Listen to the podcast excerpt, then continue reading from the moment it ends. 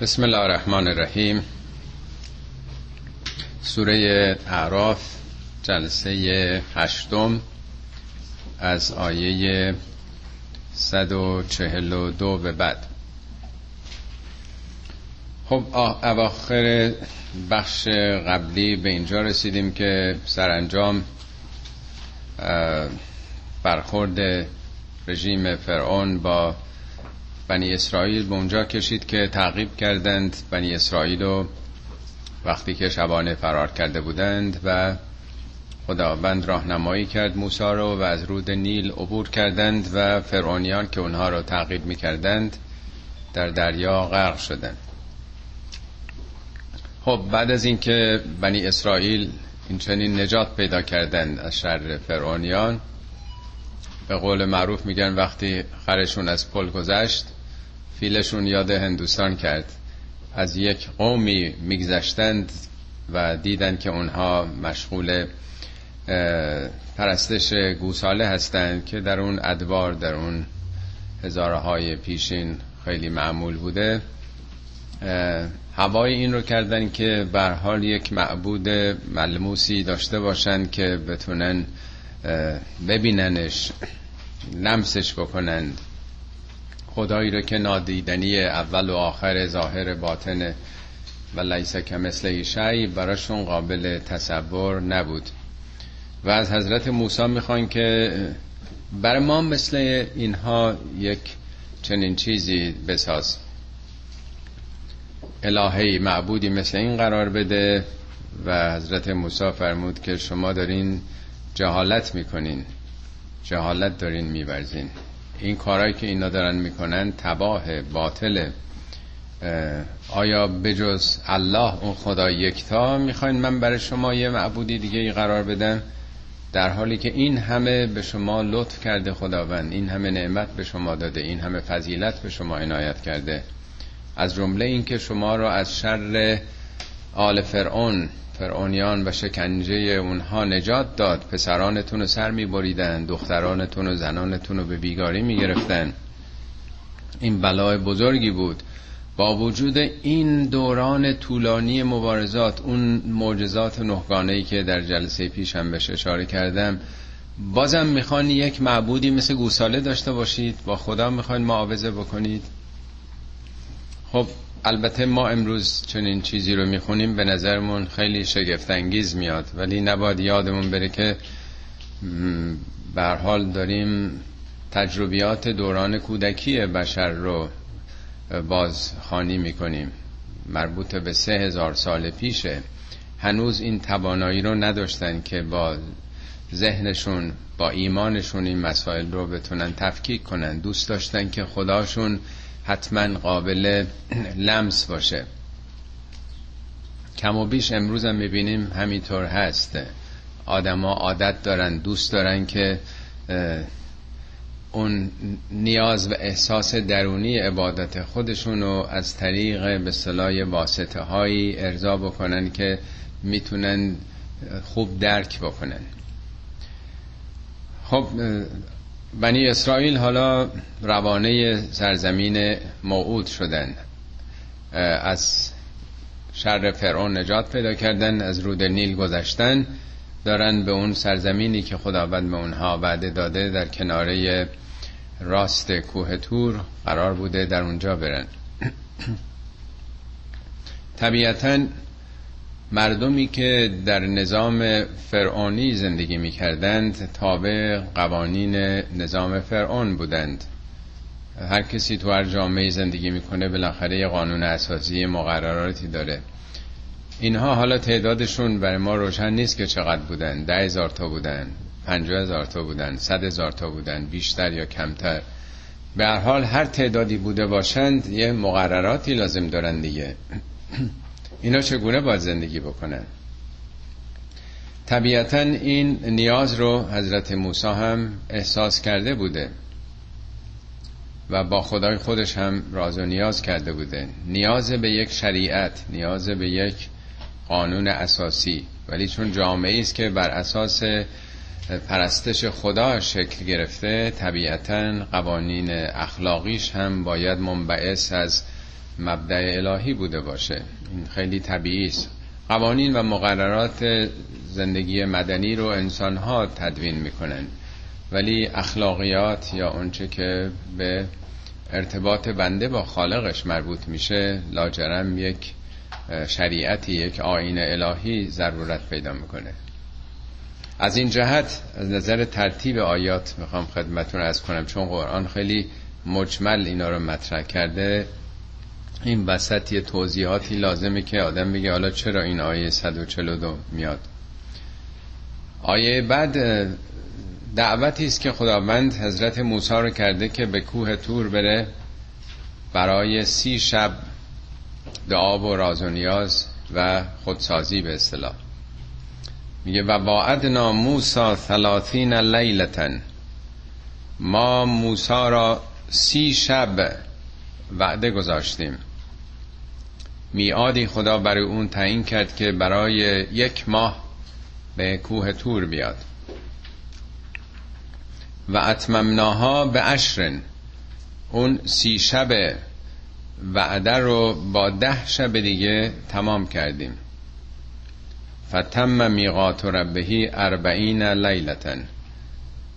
بنابراین موسا اون وعده سی روزه رو یک ماه رو با ده شب که جمعا چهل شب میشه و اربعین نام گرفته به اتمام رسوند.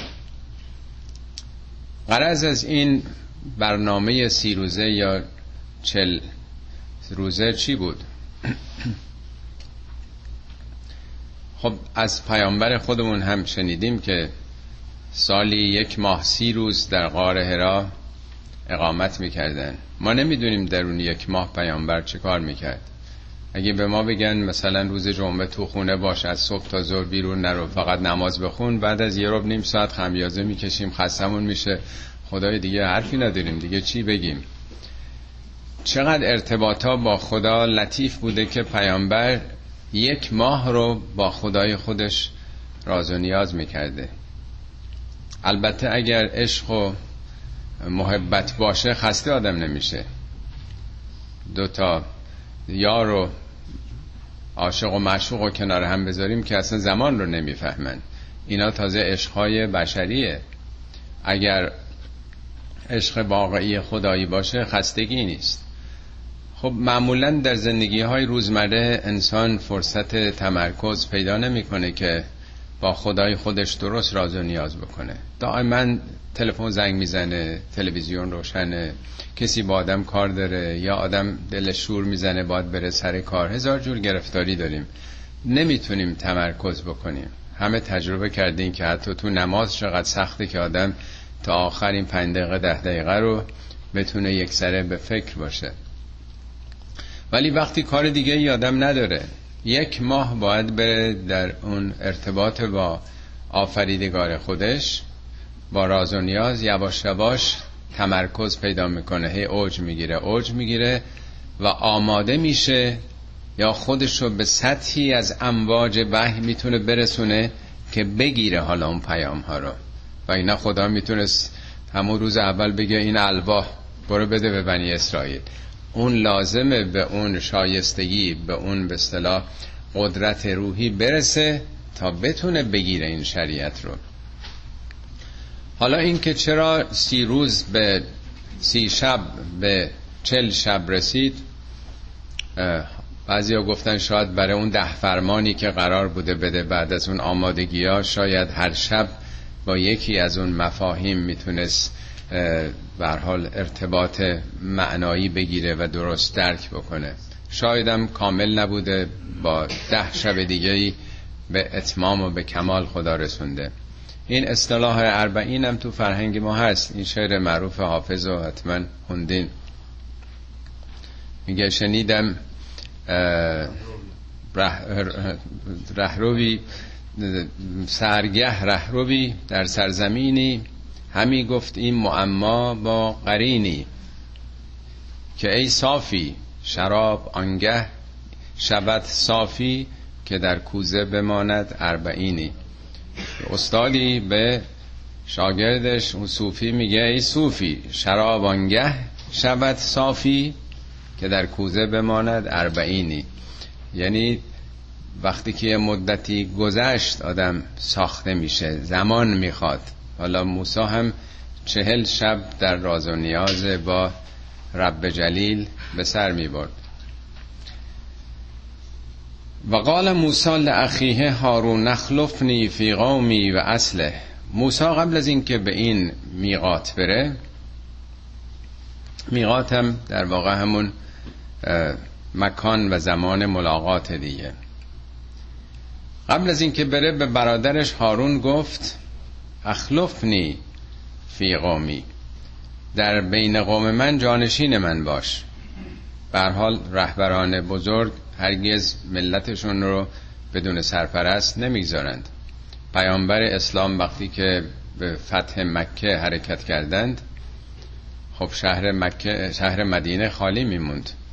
عبدالله ابن ام مکتوم رو که یه کور بود نابینا بود جانشین خودشون کردن. به عنوان درست مثل افسر نگهبان که در پادگان ها می‌گذارن. پیامبر یک نابینا رو که با قضاوت مردم فاقد اهمیت بود به عنوان جانشین خودشون قرار دادن.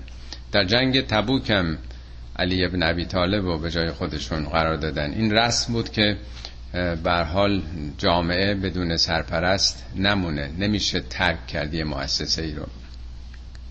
موسی هم هارون رو به جای خودش قرار داد و بهش گفت که جانشین من باش و اصله سعی کن که اصلاح کنی. یعنی اگر اختلافی دو دستگی به وجود آمد سعی کن اصلاح بکنی. ولا تتبع سبیل المفسدین.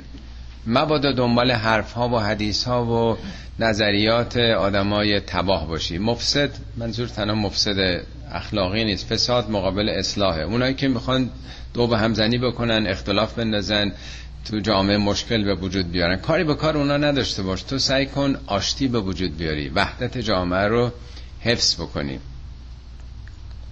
اتفاقا بعدا هم در سوره های دیگه هم میشه فهمید که بعدا که موسی بر میگرده و شرایط رو به گونه دیگه می‌بینه و سخت اعتراض به برادرش می‌کنه میگه که تو چرا وقتی دیدی که به این انحراف جامعه کشیده میشه جلوشون نگرفتی؟ میگه انی خشی تو ان تقول فرقت بین بنی اسرائیل ولم ترقب قولی. من ترسیدم که اگر بخوام در برابر این جریان انحرافی قرار بگیرم تو باید بگی که چرا مراقب قول من نبودی؟ چرا اختلاف افتاد؟ یعنی نمی‌خواستم دو دستگی بشه. نخواستم جلوی این جریان انحرافی رو بگیرم. حالا بعدا به اون آیات البته می‌رسیم. حال موسی چنین سفارشی به برادرش می‌کنه و به میقات میره. ولما جاء موسی لمیقاتنا و کلمه ربه وقتی که موسی به میقات وارد میشه و خداوند با او تکلم می‌کنه. کلام خدا البته اینا برای فهم ماست. خدا که نیازی نداره که این چنین که ما با هم سخن میگیم سخن بگه معنای کلمه یعنی تأثیر. ما از طریق ارتعاشی که به هوا میدیم. ریمون و تارهای صوتیمون و لب و در واقع زبان حرکتی که می‌کنن اسواتی رو به وجود میاریم و مکنونات قلبیمون رو به زبان میاریم و به دیگران منتقل می‌کنیم. خدا که نیازمند به این شیوه ها نیست ولی به فکر او اونچه که می‌خواد القا می‌کنه دیگه. اون میشه کلام خدا. این کتابم کلام الله مجید دیگه. کلام خداست. به حال خداوند به گونه ای با موسی که نامش هم شده موسی کلیم الله. موسی کلیم خدا با او کلام میگه سخن میگه. خب وقتی که موسی مخاطب کلام خدا قرار می‌گیره احساس می‌کنه که خدا داره باهاش صحبت می‌کنه تمایل پیدا می‌کنه که ببینه. آدم وقتی یکی باش صحبت می‌کنه دوست داره که خب طرف من ببینه دیگه. هر بشر اینجوریه. آدم صدای کسی رو میشنوه از پشت دیوار. خیلی تمایل پیدا می‌کنه که کاش که می‌تونستم ببینم. موسی میگه قال رب ارنی انظر الیک. پروردگارا خودتو به من نشون بده. ببینمت. قال لن ترانی. خدا فرمود هرگز منو نمی‌بینی. یعنی با چشم ظاهر خدا دیدنی نیست. ولکن انظر الی الجبل اما به کوه نگاه بکن. فان استقر مکانه اگه کوه تونست در جای خودش بمونه فسوف ترانی. تو هم می‌تونی منو ببینی. فلما تجلا ربه للجبل وقتی که پروردگار یه جلوهی سر سوزنی جلوهی بر کوه می‌کنه. جعله دکن. کوه متلاشی میشه خورد میشه. و خر موسا سعقن موسا بیهوش به زمین میفته خرود یعنی از بالا به پایین افتادن. مدهوش میشه. ببینید شما در اصلا بمب اتم بمب هیدروژن چیه؟ این نیروی نهفته در اتم ذرات اتم. وقتی که رها بشه چه قدرتی پیدا می‌کنه؟ خب ما در واقع در چه موقعیتی در چه جایگاهی هستیم که بتونیم خدایی که این عالم بیکران هستی رو آفریده با چشم ببینیم؟ خدا که مادی نیست که بتونیم ببینیم. ما تمام نیروهایی که داریم تمام حواسی که داریم کاملا محدوده. بسیار محدوده در حد دنیای خودمونه. ما بویایی ما فکر می‌کنین چقدره؟ می‌دونید سگ یک میلیون برابر از ما بیشتر قدرت بویایی داره. یک میلیون برابر. این پیاز بویاییش البته سه برابر ماست. ولی یک میلیون برابر. هر انسانی رو یه بار ببینه دیگه می‌شناسه با بویایی. حیوانات دیگه هم حیواناتی که در گربه سانان هستن کم و بیش اینطور هستن دیگه. او نیاز داره که با بویایی خودش تشخیص بده. یه عقاب از فاصله چند هزار پا در هوا یک سکه کوچیک رو زمین افتاده باشه می‌بینه. ما اگه یه متر متر فاصله باشه نمی‌تونیم ببینیم. مگس 6 هزار تا چشم داره چشم مرکب که اینطور مانور می‌تونه بره بالا پایین که شکار نشه. بنابراین ما در یه محدوده بسیار بسیار تنگ و بسته هستیم. ما از نور خورشید طیف خورشید وقتی می‌گیریم یه باریکه بسیار بسیار کمش رو فقط می‌بینیم. رنگ قرمز تا بنفش رو. ماورای بنفش یا مادون قرمز رو اصلا ما نمی‌بینیم اون امواج رو. بنابراین هرگز نمی‌تونیم خدا رو ببینیم.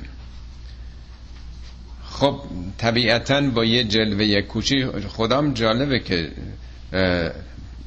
به موسی یک راحلی رو نشون میده. نمی‌خواد بگه عجب درخواست جاهلانه ای داری.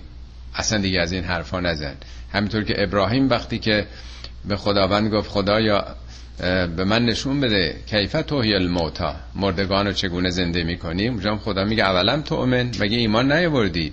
میگه چرا؟ ولا ولکن لتطمئن قلبی. می‌خوام دلم آرام بگیره. خدا میگه خیلی خوب. حالا برو این تجربه رو بکن که داستانشو می‌دونی. چهار تا پرنده بگیر چیکار بکن؟ یعنی خدا استقبال می‌کنه از تردید بشر از سوالات بشر. خدا دوست داره که ما مقلدبار با او برخورد نکنیم متعبدبار. بلکه سعی کنیم بفهمیم. حتی از ویژگی های عباد الرحمن میگه ازا مر رو به آیتن وقتی که به آیهی برخورد می‌کنن لم یخر رو علیها سمن و امیانن کر و کور برخورد نمی‌کنن. یعنی خدا دوست نداره ما کر و کور تعبدی برخورد کنیم. میگه حتما سعی می‌کنن بفهمن چون تا نفهمیم تأثیری در وجودمون نمی‌گذاره. خدا مکانیکی نمی‌خواد ما با او رفتار بکنیم. خب اینجا هم خداوند در واقع یک تجربه عینی تو طبیعت رو به موسی آموزش میده. فلما افاقه وقتی که موسی به هوش آمد قال سبحانک تو الیک. گفت که منزهی تو. از چی منزهی؟ از اینکه به چشم بیای. یعنی یه تصور بسیار تنگ و بسته بشری بود که من انتظار داشتم که تو رو ببینم با چشم بیرون. البته ما با چشم درونمون خدا رو نبینیم یه کسی از حضرت علی می‌پرسه که تو آیا خدا رو دیدی؟ میفرمند که چطور ممکنه که چیزی رو که نبینم عبادت بکنم؟ منظوری نیست که با چشم دیده باشه. یعنی با چشم دل با شناخت دل در اون نحج و بلاغه هست. میگه که اگر میگه متقین خطبه مربوط به متقینه. میگه هم ول جنته که من قدر آها متقین با بهشت رابطهشون مثل کسی که دیده اونجا رو و برگشته از اونجا. نعمات رو تجربه کرده. آنها و جهنم دوزخ مثل کسی است که از اونجا آمده. صداش تو گوشش هست. اینا که اونجا نبودن. اتفاق نیفتاده بهشت و جهنم هنوز. میگه اینطور به یقین می‌رسن. کلا لو تعلمون علم الیقین لترون الجحیم. اگه علم یقینی داشته باشید صد درصد دوزخ رو می‌بینید. ثم لترونها عین الیقین. با چشم یقین می‌بینید. اینا در واقع مراتب رؤیت حقایق و خداست ولی با چشم بیرون که ما نمی‌تونیم ببینیم. خب موسی گفت که منزهی تو سبحانک توب تو الیک توبه کردم به سوی تو که انقدر پایین من فکر می‌کردم. و انا اول المؤمنین من اول مؤمن هستم.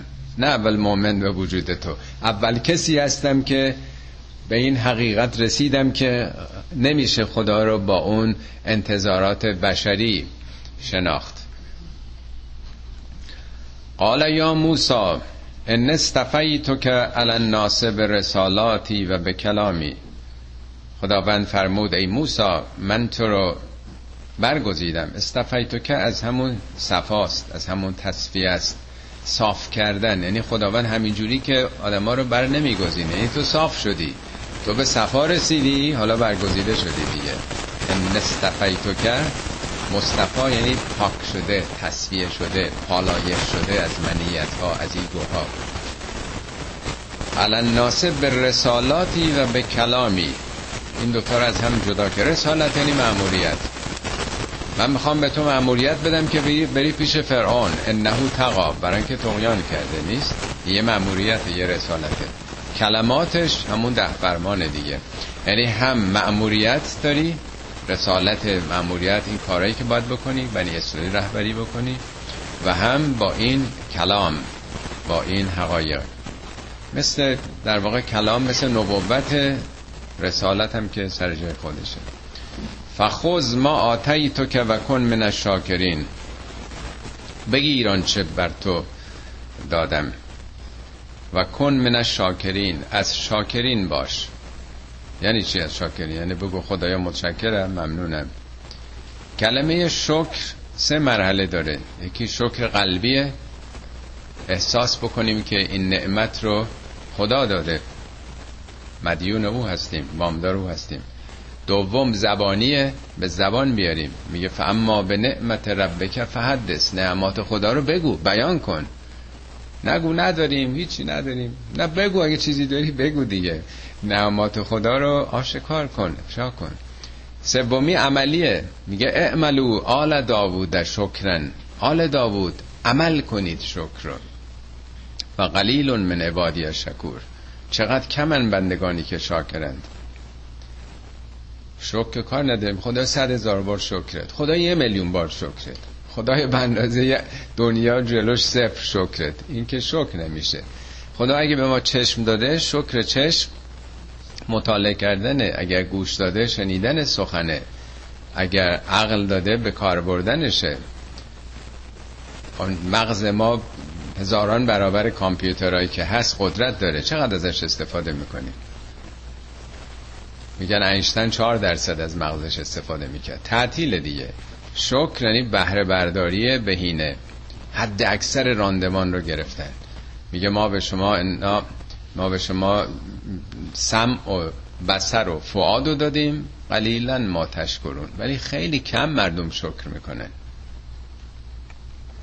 یعنی حالا استفاده کن موسا از این دوتا چیزی که بد دادیم نهایت بهره برداری رو برای رهبری مردم بکن.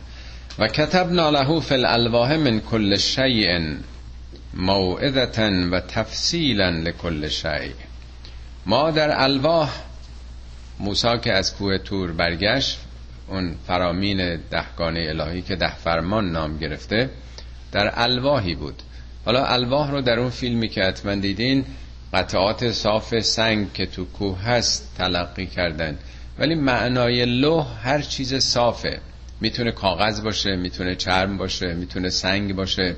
اصلا معنای ریشه یه لوح یعنی آشکار و بازه. چون وقتی تو سطح صاف می نویسید میشه خوند. اگه یه چیز کج و کله باشه که نمیشه خوند. حالا به هر شکلی بوده برای ما مهم نیست که چگونه موسا این پیام ها رو در واقع همراه خودش آورده. من کل شیء از هر چیزی در اون الواح بر اون نوشته بودیم. نوشتم به معنای ثبت و ضبط شدن و حک شدن در واقع. منظوری نیست که از فیزیک و شیمی و تاریخ و جغرافیا. هر چیزی که لازمه هدایته اون چیزی که اون می‌خواسته برای شریعت در واقع. موعظتا و تفصیلا لکل. هم موعظه موعظه یعنی پند و اندرز. قاعدتا جنبه های اخلاقی داره اولی. و تفصیلا لکل شیء. تفصیلا نه به معنای مفصل در برابر مجمله. تفصیل از ریشه فصل فصل یعنی جدا. بهار تابستان پاییز زمستان. تفصیل یعنی واضح آشکار. همه چی سر جای خودش. یعنی یک مطلب گنگ و مبهمه که آدم ندونه چیه نیستش. همه چیز سر جای خودش مشخصه. جزئیات با دیتیل اون چیزی که لازمه آگاهی شماست من در این الواح براتون گفتم. فخوزها به قوتن با تمام نیرو بگیرش.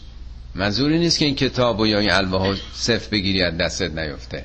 یعنی جدی گرفتن. بارها در قرآن این تعبیر آمده که کتاب خدایی رو باید جدی گرفت. قرآن ما چقدر جدی می‌گیریم؟ وقتی که فقط سر سفره عقده وقتی خونه تازه ای می‌خوایم بخریم به بازوی پهلوانا میبندن به گردن بچه ها برای حفظ میبندن. تو مجالس اولش مثلا یه صفحه بخونن که به معانیش هم که توجه نداره یا تو جلسات ختم بخونن هم هم دارن حرف می‌زنن این ضبط صوت هم روشن داره صدای خودش رو تکرار می‌کنه. این که جدی گرفتن نیست. که قرآن کتاب راهنمای عمله. اگر واقعا در زندگی کسی او رو همراه خودش داشته باشه جدی اون رو گرفته. قرآن هم میگه چنگ بزنید نیست؟ و اتسمو به حبل الله جمعه چنگ زدن آدم چی رو چنگ می‌زنه؟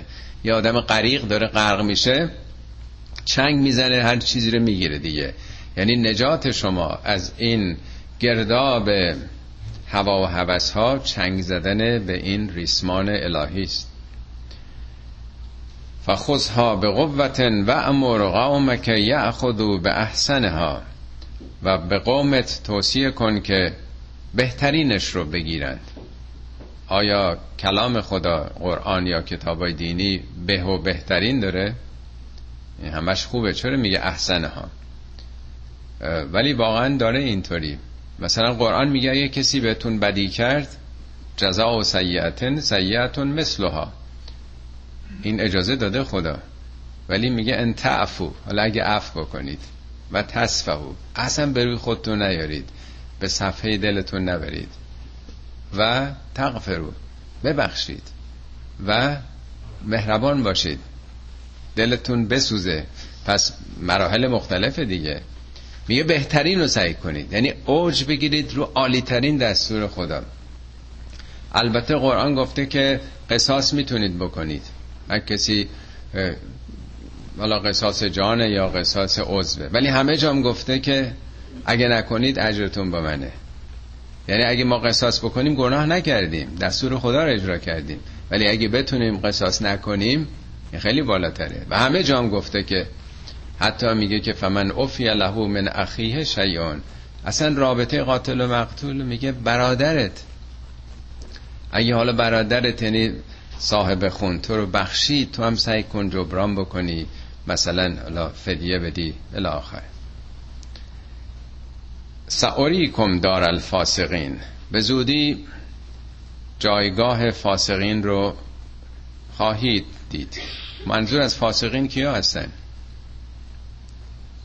در زبان فارسی فاسق و کسی میگیم که مثلا کارای بیفتی می‌کنه. ولی فسق بارها این داشتیم این واژه رو. فسق یعنی خروج از شریعت خروج از قواعد. یعنی قانون شکنی یعنی چرا قرمز گذشتن. هر انسانی یه حریمی داره. همونطور که هر میوه من بارهای مثال زدم. کلمه عربیش اینه میگه فسقر رتب و ان قشرهی. رتب یعنی خورما از این قشرش از پوستش فسقه یعنی پوسته خورما وقتی که ترک می‌خوره از همونجا فسده. فاسد میشه. پس فسق یعنی پاره شدن حریم مقدمه فساده. حریم بنی اسرائیل چیه حالا میگه؟ شریعت وقتی میاد یه حریم دیگه. اینجا مال تو اونجا مال مردمه. این ناموس تو این ناموس مردمه. از این مرزها نباید بگذر فاسقین کسانی هستن که این حدود رو این مرزها رو این محدوده ها این بردرها رو نقض می‌کنن. به حقوق دیگران به ناموس دیگران به حریم دیگران تجاوز می‌کنن. سرنوشت اونا معلوم میشه. خیلی نگران نباشید. سأصرف عن آیاتی الذین یتکبرون فی الارض بغیر الحق. من به زودی آیاتم رو از کسانی که به ناحق تکبر می‌کنند منصرف می‌کنم. یعنی چی؟ یعنی خدا نمی‌ذاره بفهمند دیگران رو. یعنی نمی‌ذاره متکبرین با آیاتش آشنا بشن. پس چه گناهی متکبرین دارن؟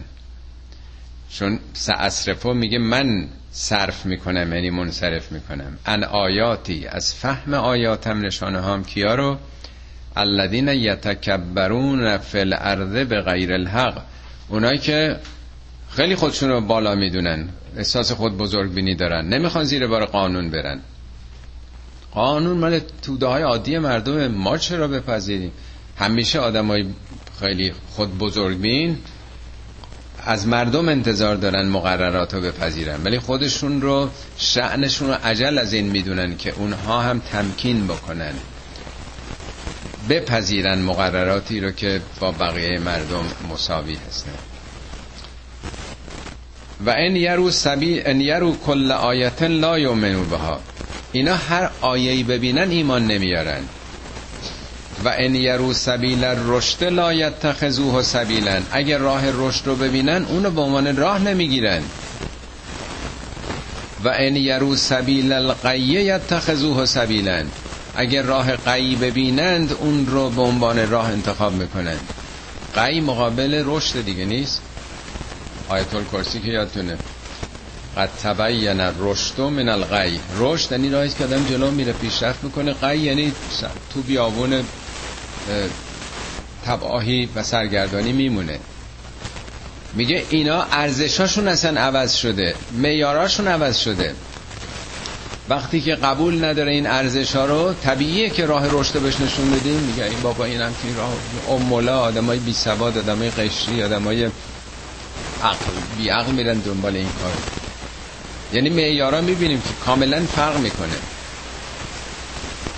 حالا چرا منصرف می‌کنه خدا.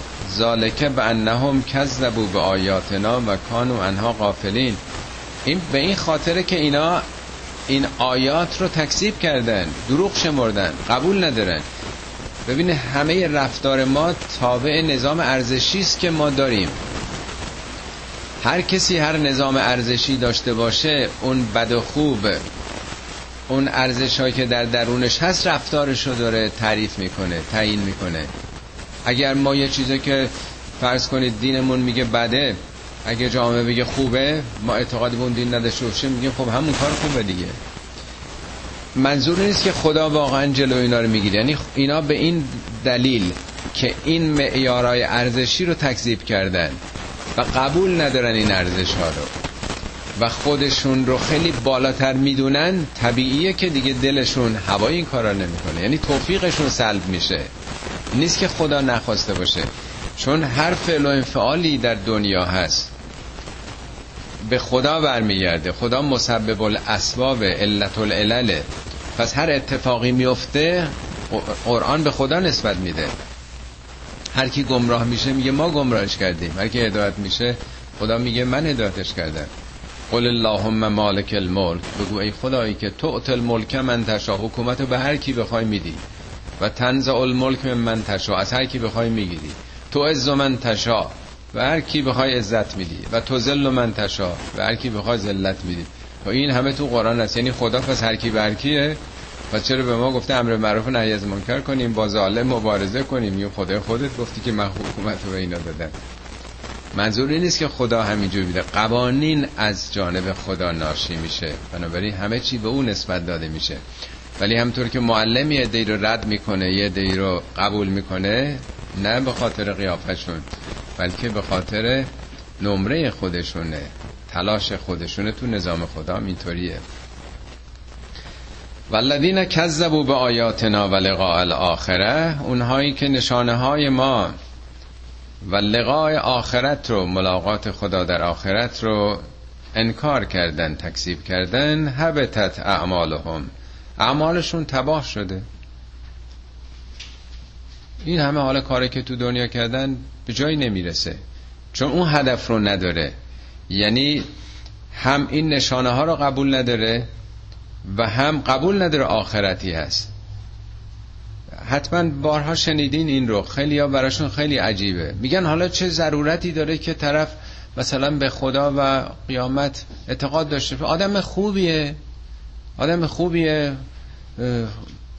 خیرش می‌رسه معدبم هست ظلمی هم نمی‌کنه دنبال حقوق بشرم هست مثلا امثال اینجور کارا. حالا چه فرق می‌کنه؟ حالا خدا رو قبول نداره ولی داره کار انسانی می‌کنه. بارها در قرآن گفته که کسانی که کار صالح می‌کنن و هو و مؤمنون بکنم شیش یا هفت بار اینو گفته شرط گذاشته. در حالی که این کارشون انگیزه ایمانی داشته باشه اینا کارشون محسوب میشه. و برعکس هم گفته میگه اونایی که ایمان آوردن ولی با ایمانشون کار خیری نتونستن بکنن. میگه که اینا دستشون خالیه. یعنی هم ایمان بدون عمل نجات بخش ما نیست و هم عمل بدون ایمان. چون اگه کسی قبول نداشته باشه که خدایی هست آخرتی هست چرا کار خوب می‌کنه؟ ما نمی‌دونیم چرا ولی تجزیه تحلیل بکنیم یا یه کاری می‌خواد بکنه که نام خیری ازش مثلا دیگران بدونن تعریف بکنن تجلیل بکنن یا به ازای این کار خیر می‌خواد یه کارهای دیگه هم بکنه حالا انتخاب بشه پلانجا برسه. یا اصلا نمی‌دونه همینجوری داره می‌کنه. ارزش هر انسانی به نیتش اگه نمی‌دونه چرا می‌کنه. یا رو عادته. عادت که فایده نداره. ما نمازم یا اون بخونیم رو عادت ولی انتخاب نکرده باشیم تأثیری در ما نمی‌ذاره این سخن امام صادق علیه السلام میگه نگاه نکنین به اون کسی که خیلی نماز و روزه میگه فکر کنید اون خیلی به خدا نزدیکه. به مناسباتش با مردم نگاه بکنید. دروغ میگه نمیگه. خیانت در امانت می‌کنه نمی‌کنه. میگن اون نماز و روزش رو عادتشه. اگه نکنه دچار قربت و تنهایی میشه. عادت کرده اونجوری می‌خونه توجه هم نداره. والذین کذبوا به آیاتنا و لقاء الاخره هبتت اعمالهم. اعمالشون تباه میشه. هل یجزون الا ما کانوا یعملون؟ آیا جز عمل خودشون رو پاداش می‌گیرن؟ این خدا نیست که کسی رو عذاب بکنه. عذاب هر کسی عذاب معناش یعنی محرومیت. محرومیت از در واقع تأمین مخواسته های طبیعی. آدم وقتی که بارها عرض کردم تشنش آب نیست عذاب تشنگی میشه. گرسنه است غذا نیست. خوابش میاد جای خوابیدن نداره خونه نداره مسکن نداره. خسته نمی‌تونه استراحت کنه. همه اینا عذاب می‌کشه دیگه. می‌خواد چیزی بخره پولشو نداره. پس عذاب محرومیت خود ماست. خدا کسی رو عذاب نمی‌کنه. تو نظام خدا عذاب وجود داره. نه اینکه خدا خواسته باشه کسی رو عذاب بکنه. میگه عمل خودشون رو جزا می‌گیرند. اون کسی هم که رد میشه تو مدرسه عذاب می‌کشه دیگه. آبروش میره و ممکنه چند شبم خوابش نبره. ولی کسی به اون ظلم نکرده. نمره خودش رو بهش داده خب این توضیحاتی است که به دنبال مثلا این کتابی که موسی آورد و در واقع راه هدایت و گمراهی رو مشخص کرد توضیحاتی داده. حالا برمیگرده به ادامه داستان. خب موسی حالا این الواح رو آورده در بین مردم. از کوه تور برگشته و این الواح رو آورده. ولی حالا مگه باور می‌کنن اینا؟ از کجا معلومه که خدا با تو سخن گفته؟ از کجا معلومه اینا رو در واقع خدا به تو داده؟ تو یه ماه چل روز نبودی و از کجا معلومه خودت اینا رو ننوشته باشی؟ همین حرف و حدیث ها حضرت موسی یه تعدادی از اینها رو یعنی اینا میگن که ما تا خودمون خدا رو نبینیم نمی‌تونیم باور کنیم. این در سوره بقره آیات 55 56 آمده. میگه از قلتم یا موسی وقتی گفتی ای موسی لن نؤمن نکه ما هرگز باور نمی کنیم تو رو. حتی نر الله جهرتن تا خدا رو واضح و آشکار ببینیم رو در رو. این در واقع تفصیل این آیه است که حالا داریم می‌خونیم. یعنی بنی اسرائیل قبول نکردن که موسی حالا برگشته اینا کار خودشه. موسی هفتاد تا از اینا رو که یه مقداری به قول معروف سرشون به تنشون میارزیده به نظر میامده که اینا یه مقداری عاقل بر میگزینه که این نخبه های این قوم رو با خودش همراه ببره. اونام در واقع مدتی در کوه تور بمونن. نماز و نیاز و دعا و در معرض این الهامات قرار بگیرن. شاید یه تکونی بخورن. و تخذ قوم موسا من بعدهی من حلیهم اجلن جسدن. ببخشید من یه مقداری زودتر این توضیح دادم. اینا فعلا پیش خودتون داشته باشیم. این دو تا آیه بخونم بعد به اون می‌رسیم. خب موسا که رفته کوه تور حالا در اون عالم هست. چه اتفاقی برای قومش افتاد؟ و تخذ قوم موسا من بعدهی من حلیهم اجلن جسدن. قوم موسا بعد از اون از اون زیورالاتشون. حلیه میشه حلیه زیورالات دیگه. اینا وقتی که فرعونیان غرق شدن بالاخره دیده این چیزای لباسای گذشته فرعونیا رو دیدین؟ که هم دستبندای طلایی همشون لباسا کمربندای همه هم به خودشون میبستن دیگه گردن بند این چیزا مال زنها نبود مردا بیشتر اون هلیه ها رو داشتن. اینا قاعدتا جنازه هاشون کنار آب میفته اینا رو همه رو اینا تصاحب می‌کنن و میرن دیگه. حالا خودشونم اینا از قبل داشتن من نمی‌دونم اینا برده بودن بعیده که برده ها بتونن طلا و جواهرات داشته باشن. گرچه بنی اسرائیل از قدیم اهل صرافی و اینجور چیزها بودن. با اینکه فقیرم بودن حتما زندگیشون سرشار از اینا بوده. حال میگه که وقتی موسی رفت تا سی شب که تحمل کردند بعد از شب سیوم به بعد گفتن دیگه این که نیومد شاید فوت کرده دیگه بر نمیگرده. ما رو اینجا گذاشته و اگه قرار بود بیاد برحال بر میگرده ولی برحال سامری البته در تورات من ندیدم اسم سامری را برده باشه. یا لاقل در قسمتی که دیدم اسم سامری نبود. قرآن میگه در واقع سامری در واقع صراف بوده کسانی که تو کار جواهرات و اینها بوده بلد بوده که چیکار بکنه.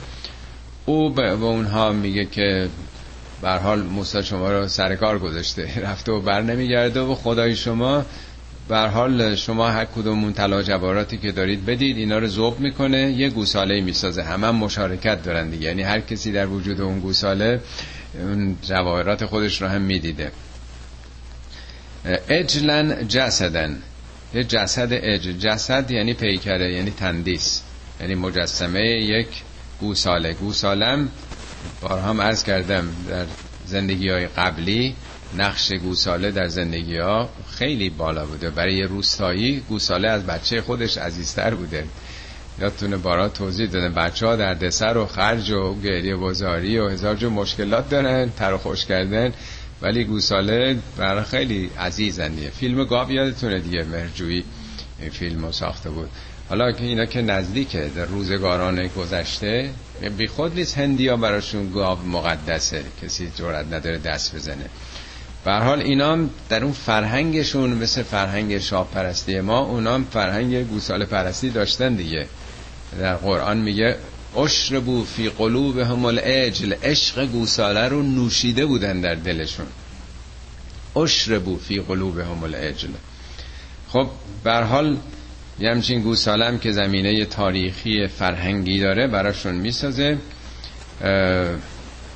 لهو خوارون صدایی هم داشته. حالا مثلا نسیمی با باد میخورده صدا توش میپیچیده. یه صدایی هم گوش میذاشتن مثلا میفهمیدن درونش داره صدا میپیچه. اولم یرو انه لا یکلمهم ولا یهدیهم سبیلا اتخذوه و کانوا ظالمین آیا اینا نگاه نکردن که این که با شما تکلم نمی‌کنه سخن نمیگه؟ و اینها رو هدایت نمی‌کنه به راهی. این آخه چه نقشی داره این گوساله که خدایی رو که تکلم کرده و پیامبر داره کلام او رو براتون می‌خونه موسی. ده فرمان آورده. این یه همچین هدایت هایی می‌کنه؟ نه تکلم می‌کنه نه هدایتی. اینو گرفتید؟ و کانو ظالمین. عجب ظلم می‌کردن. عجب آدمای نمک نشناسی در واقع هستند. ولما سقط فی ایدیهم و رأوا انهم قد ذلوا قالوا لئن لم یرحمنا ربنا و یغفر لنا لنکونن من الخاسرین. وقتی که سقط فی ایدیهم تو دستاشون افتاد. چیشی تو دستاشون افتاد؟ یه اصطلاح ترجمه نمیشه کرد. ما هم تو فارسی چیزا میگیم دوزاریت افتاد. ما می‌فهمیم دوزاریت افتاد یعنی چی. حقشو کف دستش می‌ذارم. حالا حقشو کف دستش می‌ذارم چگونه به انگلیسی می‌خواین ترجمه بکنید یعنی نمیشه. سوق تفی عیدی هم همون معنا رو داره. یعنی وقتی که دوزاریشون افتاد. وقتی خوب فهمیدن شیر فهم شدن که عجب غلطی کردیم. البته این داستانش توضیح میده سورهای دیگه که وقتی موسی اومد و این رو در واقع اعتراض به اینا کرد و این رو پرد کرد خورد کرد و بعد سوزوندن و خاک سرش هم به دریا ریختند میگه فهمیدن که چه اشتباهی بزرگی کردیم. و رعو انهم قد ذلوا وقتی دیدن چقدر گمراه شدند قالوا لئن لم یرحمنا ربنا و یغفر لنا لنکونن من الخاسرین. گفتن که اگر پروردگارمون ما رو نبخشه به ما رحم نکنه لن نکنه نه این دوتا لامنونش دوبار تاکیده صد درصد زیان بردیم باختیم همه چی رو.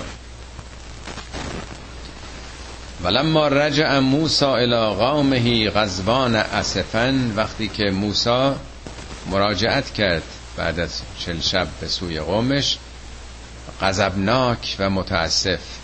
یعنی هم خشمگین بود که چرا اینا یک همچین انحراف بزرگی کردن و هم متاسف بود که بعد از این دوران این همه لطف و نعمت خدا اینا به گوسال پرستی پناه بردند.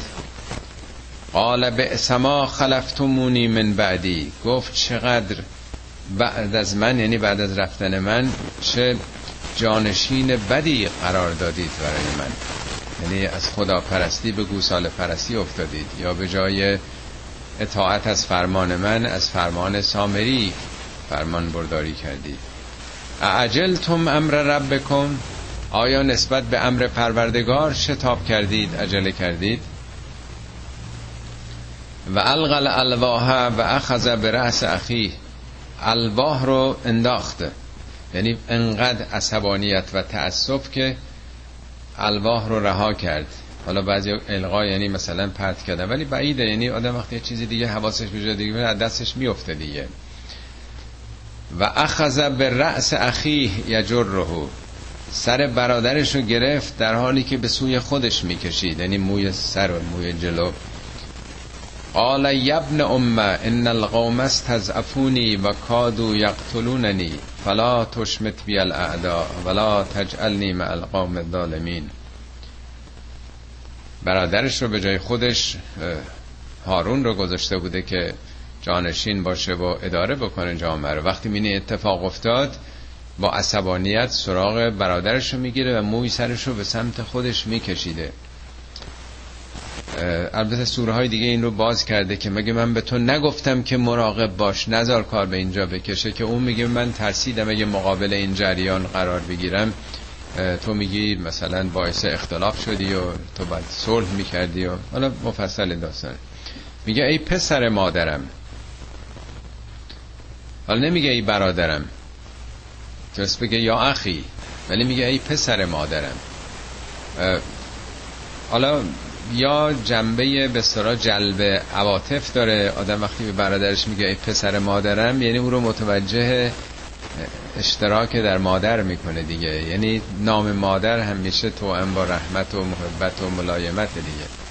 بعضی هم گفتن که شاید پدرشون اینا مختلف بوده دیگه. یعنی از پدر هارون و موسا جدا بودن. این رو باید در تورات دید. من نمی‌دونم که در اونجا چی نوشته شده.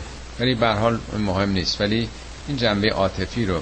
ان القوم استضعفونی. این قوم منو تحت فشار قرار دادن. یعنی منو به ضعف کشیدن. و کادو یقتلوننی. نزدیک بود منو اصلا بکشن. یعنی مسئله ساده نبود. فلا تشمت بی الاعدا ولا تجعلنی مع القوم الظالمین. دشمن دشمن شاد مکن منو. تشمت اصلا شماتته. یعنی دشمنانو در برابر من شاد نکن. اونا خوشحال می شدن که مثلا حالا هارون رو موسا مثلا یه مقداری شماتت بکنه یا با او سخت بگیره. ولا تجعلنی مع القوم الظالمین. منو در ردیف اونا قرار نده. منو در زمره اونها نگیر. من موافق اونها نبودم. یعنی یک قضاوت واحد در برابر من در برابر ما نکن. قال رب اغفر لی و لأخی و ادخلنا فی رحمتک. انت و انت ارحم الراحمین. حضرت موسی دعا کرد. معلومه که قانع شده موسی و آرام شده. پروردگارا منو و برادرم رو ببخش. این جالبا نمیگه مرگ برین مرگ برون مثلا کیا خیانت کردن توتعه کردن. به خودش میگه. خدای منو ببخش. مثلا من باید بیشتر مراقبت می‌کردم. برادرم رو ببخش. و ادخلنا فی رحمتک و انت ارحم الراحمین. ما رو در رحمت خودت در کنف رحمت خودت قرار بده که تو مهربان ترین مهربانانی. ان الذين اتخذوا العجل سینالهم غضب من ربهم و ذلت فی الحیات الدنیا و کذالک نجز المفترین.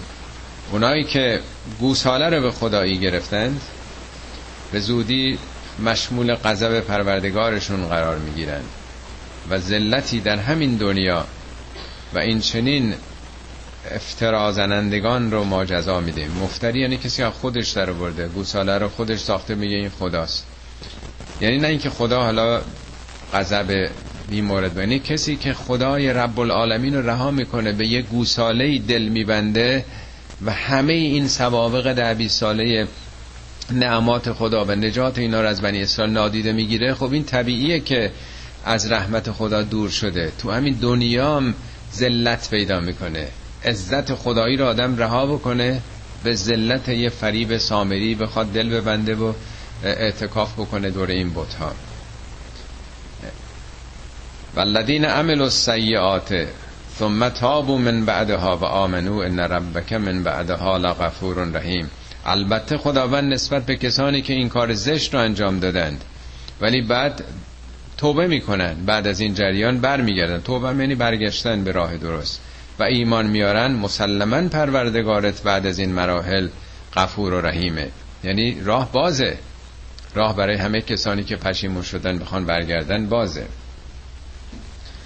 ولما سکت ان موسی الغضب وقتی که موسی غضبش فرو مینشینه اخذ الالواح و فی نسختها هدن و رحمت للذین هم لربهم یرهبون. الواح رو بر از زمین در نسخه های نسخه یعنی در نوشتارها در نوشته های این الواح. هدن و رحمت للذین هم لربهم یرهبون. هدایت و رحمتی بود برای کسانی که نسبت به پروردگارشون در بیم باشن بیم از گناه بیم از تغیان داشته باشن. این نسخه ها سرشار از هدایت و رحمت بود. حالا اون مطلبی که من زودتر توضیح دادم اشتباه کردم فکر کردم که جاش اونجاست. از این به بعده خب وقتی که حالا قوم توبه می‌کنن می‌فهمن چه غلطی کردند آمادگی حالا پیدا می‌کنن که شناخت پیدا کنن. اینجاست که موسی هفتاد نفر از اونا رو برمیگزینه. وقتار موسی قامهو سبعین رجلا لمیقاتنا. هفتاد نفر رو برمیگزینه برای میقات. اینا رو ببره یه دوره اردویی در واقع در دامنه کوه تور خودسازی بکنن فلم فلم ما اخذت هم رجفتو وقتی که به اونجا می‌رسن گرفتار رجفه میشن. رجفه یعنی سائقه سائقه و زلزله. قال رب لو شئت اهلکتهم من قبل و ایایه حضرت موسی دست پاچه میشه. خدایا اگه قرار بود که ما رو هلاک بکنی ما در واقع حالا به حالت توبه به درگاه تو اومدیم. خب قبلا ما رو هلاک می‌کردی. اهلکتهم من قبل و ایایه اینها رو و ما رو یعنی اگر واقعا ما شایسته این هستیم تو می‌تونستی قبلا ما رو هلاک بکنی. ما در واقع توبه کردیم به درگاه تو آمدیم. اتهلکنا به ما فعل از صفحه و منا. آیا ما رو به خاطر کاری که یه عده بیخرد و صفیح انجام دادن هلاک می‌کنی؟ اینا البته اون احساس بشریه که موسی داره بیان می‌کنه. طبیعیه که آدم در اون شرایط متوسل میشه در واقع به دامن خود خدا. ان هی الا فتنتو که تدل بها من تشا و تهدی من تشا این امتحان تو بود. این ماجراها فتنه به معنای آزمون امتحان تو بود. از این طریق کسانی رو گمراه می‌کنی یعنی گمراه میشن با عمل خودشون و کسانی رو هدایت می‌کنی. انت ولیونا تو ولی ما هستی صاحب اختیار ما هستی. فغفر لنا ورحمنا و انت خیر الغافرین. خدایا ما رو ببخش ما رو بیامرز. ما رو مشمول رحمتت قرار بده که تو بهترین بخشندگانی.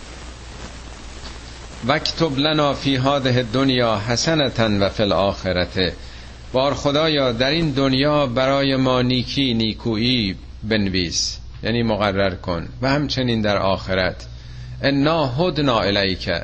بار خدایا ما به سوی تو هدایت شدیم. ما سرمون رو به سوی تو برگردوندیم. جالبه من یاد یه شعری از مولوی افتادم. خیلی قشنگه. میگه ما ز خود سوی تو گردانیم سر چون توی از ما به ما نزدیکتر. خدای ما تا به خودمون بودیم مشغول خودمون بودیم. حالا سرمون رو بلند کردیم به سوی تو نگاه می‌کنیم. ما ز خود زوی ما ز خود سوی تو گردانیم سر چون توی از ما به ما نزدیکتر. یا ربین یا ربین بخشش نه حد کار ماست. ما شایسته و لایق بخشش تو نیستیم حد کار ما نیست. لطف تو لطف خفی را خود سزاست. این لطف توه. اون الطاف خفیه توست. وگرنه ما طلبکار نیستیم ما شایسته بخشش هم نیستیم. باز خر ما را از این نفس پلید. خدای ما رو بخر. ما رو بنده خودت بکن. مثل بندگانه که می‌خرن باز خر ما را از این نفس پلید. کاردش تا استخان ما رسید.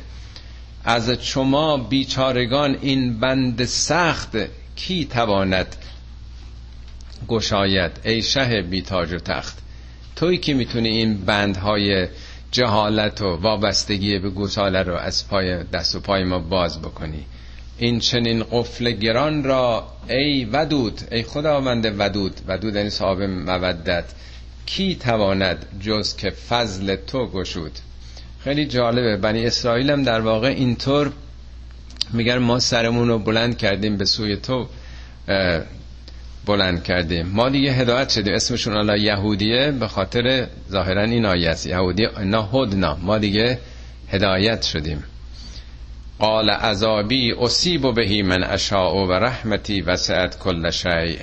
خداوند فرمود عذاب من به کسی می‌رسه که بخواهم. بخواهم یعنی همون مشیت خدا معنی مشیت که مستحقش باشه. ولی رحمتی وسعت کل شی رحمت من همه جا رو گرفته. یعنی عذاب یه استثناست. عذاب نتیجه عمل مدرسه برای قبول کردن تأسیس میشه. معلم برای تعلیم و تربیت میاد. معلم نمیاد برای رفوزه کردن. ولی حکمت مدرسه و معلم ایجاب می‌کنه که نمره هر کسی رو بده. و این اصل و اساس مدرسه بر رحمته. رحمت من همه جا رو گرفته. به حال الذین یتقون و یعطون الزکات و الذین هم به آیاتنا یؤمنون. اون رحمتم بر چه کسانی مقرر میشه؟ شامل چه کسانی میشه؟